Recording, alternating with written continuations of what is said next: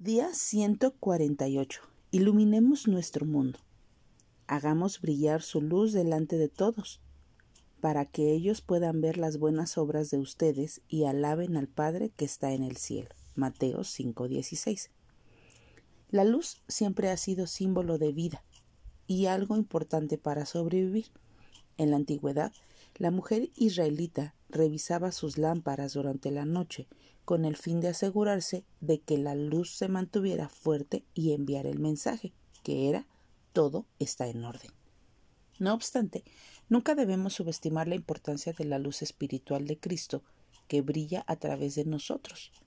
Jesús quiere que nuestras vidas sean como poderosas lámparas que envíen evidencia de su presencia y faros para los que están en la oscuridad.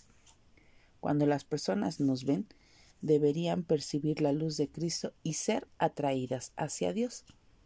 Consideremos entonces, ¿pueden las personas que me rodean ver a Jesús a través de las palabras y la conducta que estoy expresando? ¿Hace mi existencia que otros quieran conocer más acerca del Señor? Quizás mi vida no sea lo que debería ser en este instante, Tal vez estemos desanimados o nos sintamos inadecuados o derrotados por la circunstancia que enfrentamos, pero recordemos que Jesús alimenta nuestra lámpara.